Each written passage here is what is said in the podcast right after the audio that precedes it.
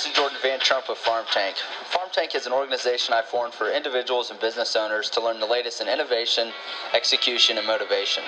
I believe there's a huge demand for hearing how others have become successful in life.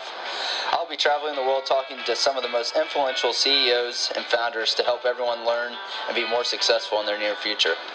The agricultural community has been extremely grateful to me and my family, so I'd like to do the same for everyone else and share my insights with you. With that, coming to you live with Farm Tank, Jordan Van Trump.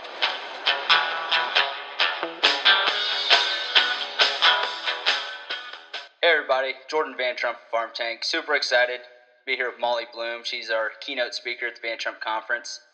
Um, I just want to ask you a few questions today. Uh, let's just start with your upbringing. I saw the movie, it was great. I think we have similar dads, but uh, tell me about the skiing and how you were brought up. Yeah, well, I had I had two parents who passionately parented from pretty polar opposite platforms. So my mom was all about doing the right thing, being compassionate and being kind, and sort of used life uh, as a as as a teaching ground for that. Um, and my dad was like, you know, you want to leave this world empty, right? You want to go big, and you want to be excellent.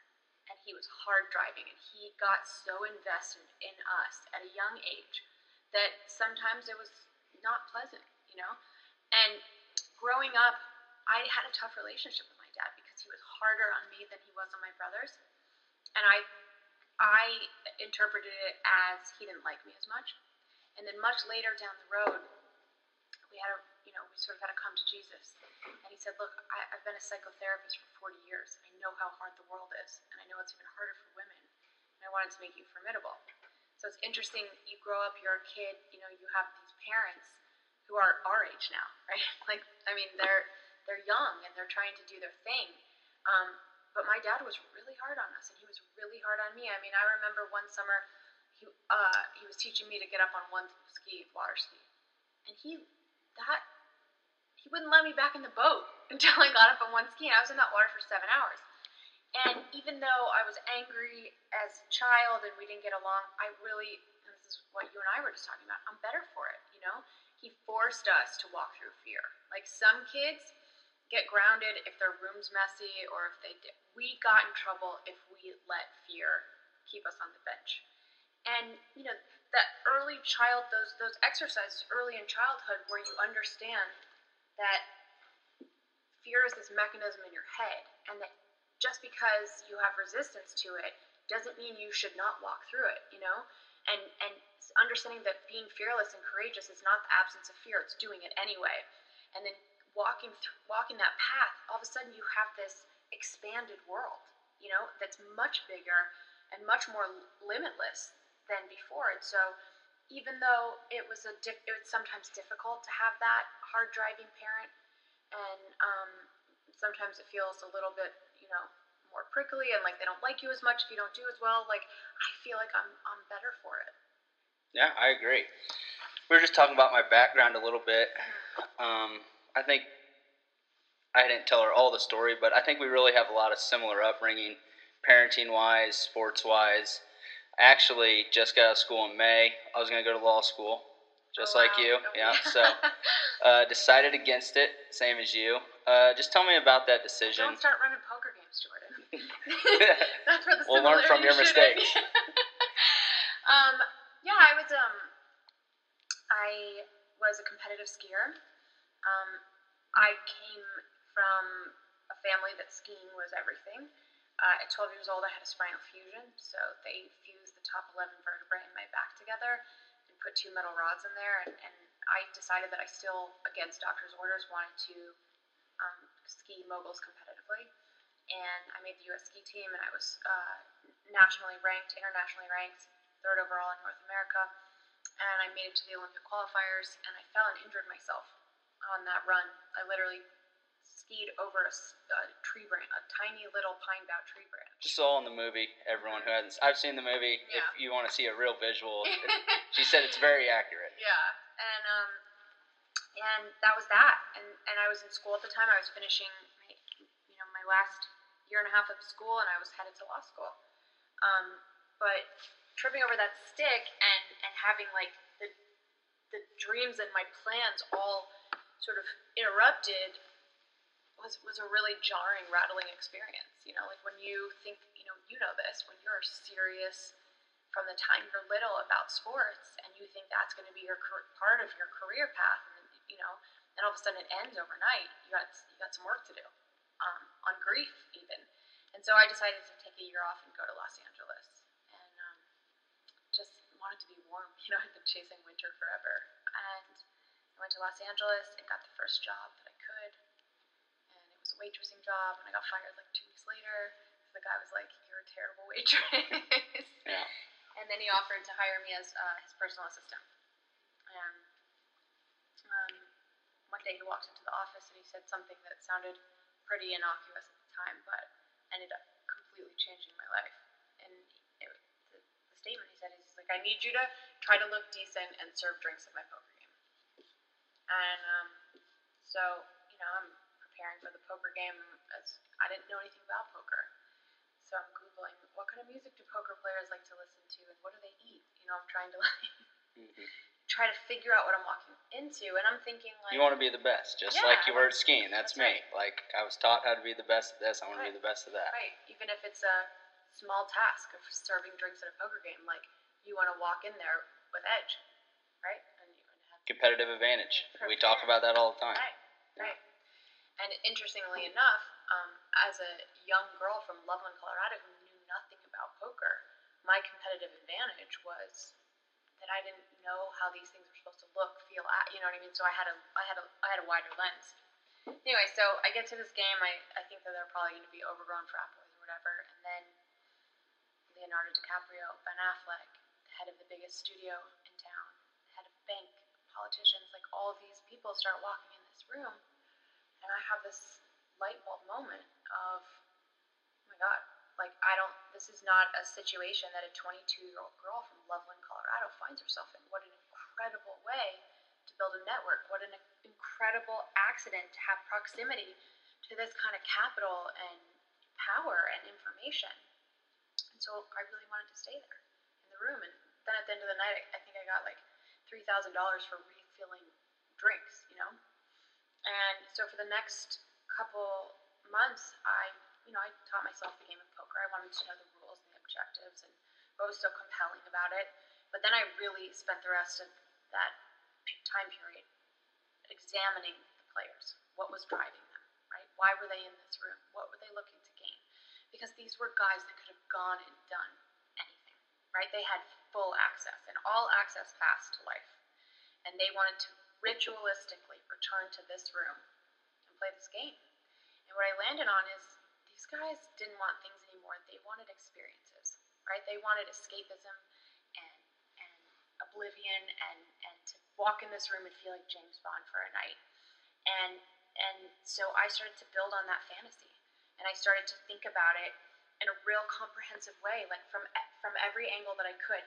The, the, the chip consistency, the weight and the texture, it matters. Want people to get into a flow. The way the room smelled, you know.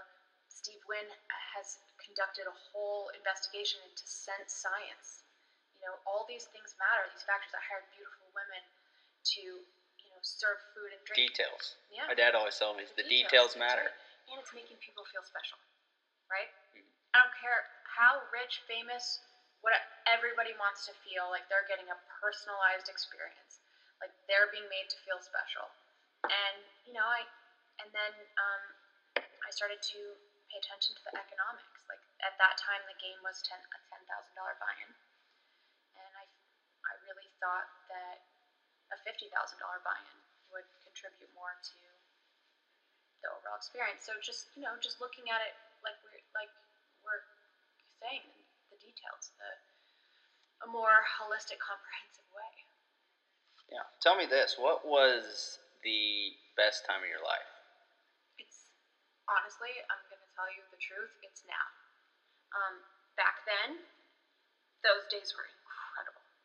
You know, I I went from being in my brother's shadows. You know, I have two incredibly accomplished brothers. One that um, is a six-time world champion, two-time Olympic skier, and got drafted drafted fifth round to the Philadelphia Eagles. My other brother is a Harvard-educated cardiothoracic surgeon, and and I just didn't know how to, to matter. And all of a sudden, I find myself in this position where I'm taking over. I'm becoming the owner, operator, and the bank for the biggest poker games in the world.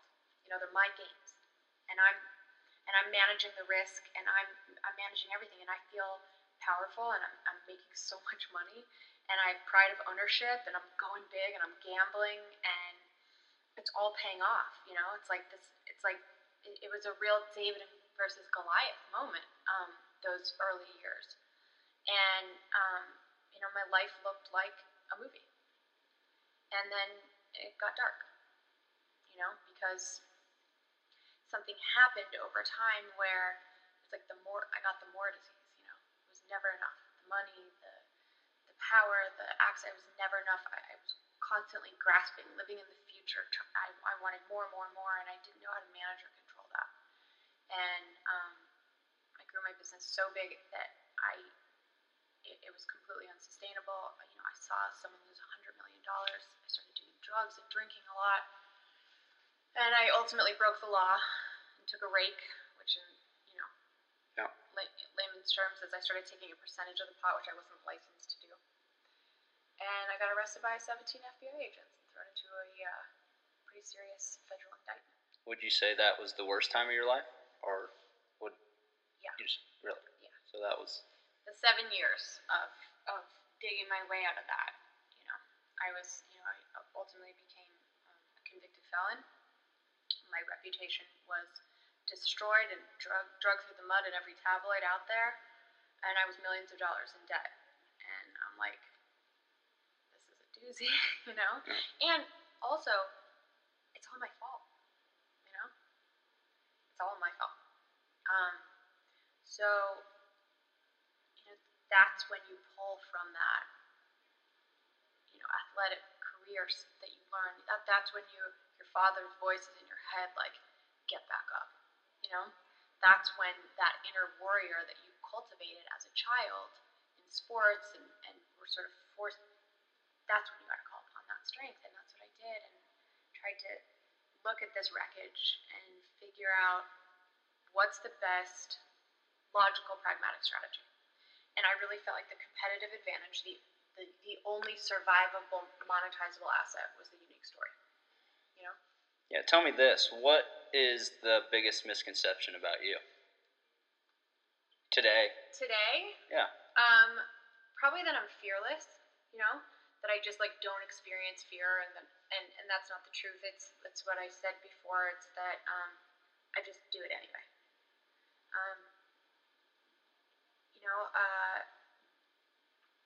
previously that there, I don't know, because it's hard for me. I, I would say that that's the the thing that I find when people ask me questions is is so off. But I'm sure there's a lot of other stuff out there about me. I just don't read the comments.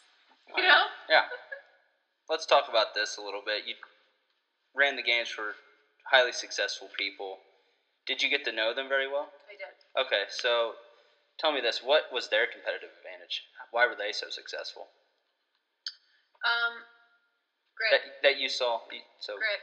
okay, Um, just like a fixated. addicted. Yeah, basically addicted to ambition. Nothing's gonna stop them. You know, um, a lot of them are smart, but not all of them. You know, some dude that played in my game made a fortune from just creating. You know, like he was an electrician, and then he created this. Elect- I mean, he's smart, right? But like, he didn't go to Harvard. That's what I mean. Um, it doesn't have to be like it. In my experience, it's not the the like Ivy League or the most talented person in the room that gets ahead. It's the person that just refuses to quit. Yeah, one of our business partners. He's here today, Bear Ursek. Mhm. Done a podcast with him. I'm sure many of you heard it, but he had a kid at 18. Wow. Um, decided to start his own business in the lawn business, and he went out, grinded it out. Mhm. People told me he was an idiot. It Mhm. wasn't gonna work. He just kept doing it. Eventually, ended up selling that for like three million, four million. Started another business, sold that. Like for, at a young age. uh, he sold it around my age for Wow. around three or four million, and then went on sold another business in about thirty for twenty million. Now we're business partners today, and he's uh, trying to get that up and running. But uh, his thing he was telling me about is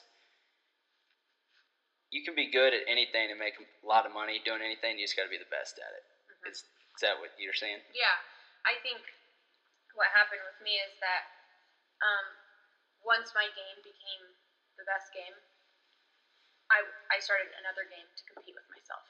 You know, like I wanted to be, I wanted my, I wanted to compete with myself constantly. I, I wanted to keep pushing the envelope and keep improving and keep um, building on that. Um, yeah, I, I think that you don't rest on your laurels.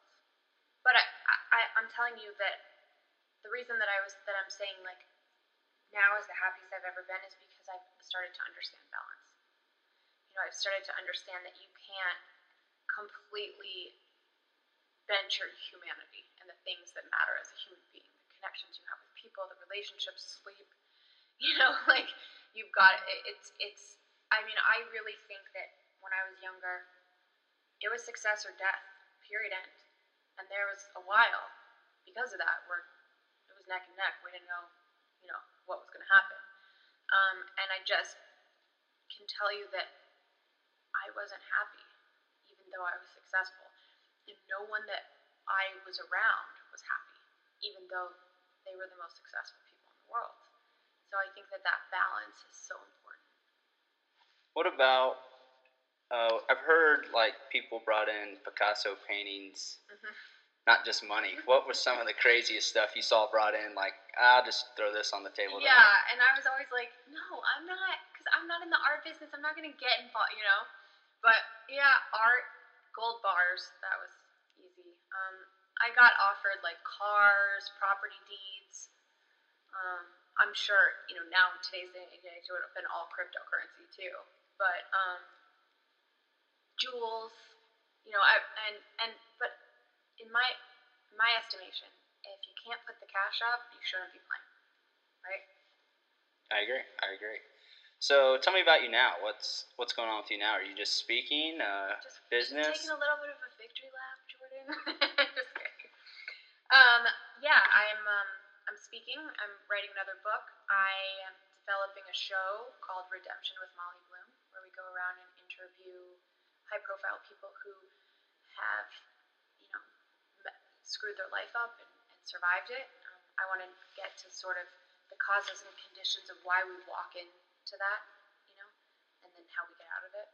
How Yeah. we have mistakes you make, Yeah, learning from. 'em. right. Yeah. Because I mean, if we can help someone else skip that learning curve, you know, I think. Yeah, I think uh, big thing of my dad is he's made a ton of mistakes. And Yeah. It's helped me learn a lot too. I mean, I've obviously I've definitely made some mistakes in my day, Right. but uh, It's all- it's all it's helpful when people get real transparent about things that they've done. It sticks with you, you know. And you're I like, agree. Maybe I don't walk into that trap. Yeah. Um, and uh, you know that's that's kind of where I'm at right now. Um, there's there's a lot of profound meaning to me to be able to get up and talk about and get honest about the things that I've done and and you know give this message of inspiration that like even if you screwed it up so bad you can you can come back you know um, or give the message of even if you're 22 years old you don't know a damn thing about poker you can go up against the billionaire boys club and you can you know take over their game like i, I just like to to get out there right now and give these messages of of inspiration and redemption Uh, one thing I like to touch on on my podcast is what's the best piece of advice or lesson you've learned throughout your life, and what's made the most impact on Molly Bloom? Um, I think the best piece, uh, the best insight, um, and it's made the most impact on me is that you do not have to be the smartest or most talented in the room to be the best. You have to outwork the competition, and you have to outthink and be just willing to get back up time and time again. I think that was a, a, radical revelation for me that you could walk into this room of like, you know, people who were top of their class, Harvard, right, and still outperform. Let's end with one more question. Uh, we're gonna get Molly on the stage here in a bit, but last question I got for you is I just want you to finish this sentence for me. Molly Bu- Molly Bloom is Tired. Just kidding. um, Optimistic, always optimistic. You want to expand a little bit? I, no matter what, or how dark or how light, or I, I just, I believe in opportunity. I believe in people. I believe in second chances. I believe in doing the impossible. I'm just super optimistic about humanity. Awesome. Well, I appreciate you doing this podcast with me. We're gonna get you on stage, and Now I uh, have nothing to say, Jordan. I hope, uh, Dad's gonna be like, wait, where's her personality? yeah, um, we might have just missed the whole thing. Everyone might have left, but uh, I appreciate you coming and doing this for us. Family appreciates it, and uh, I think that's it for our farm tank session today.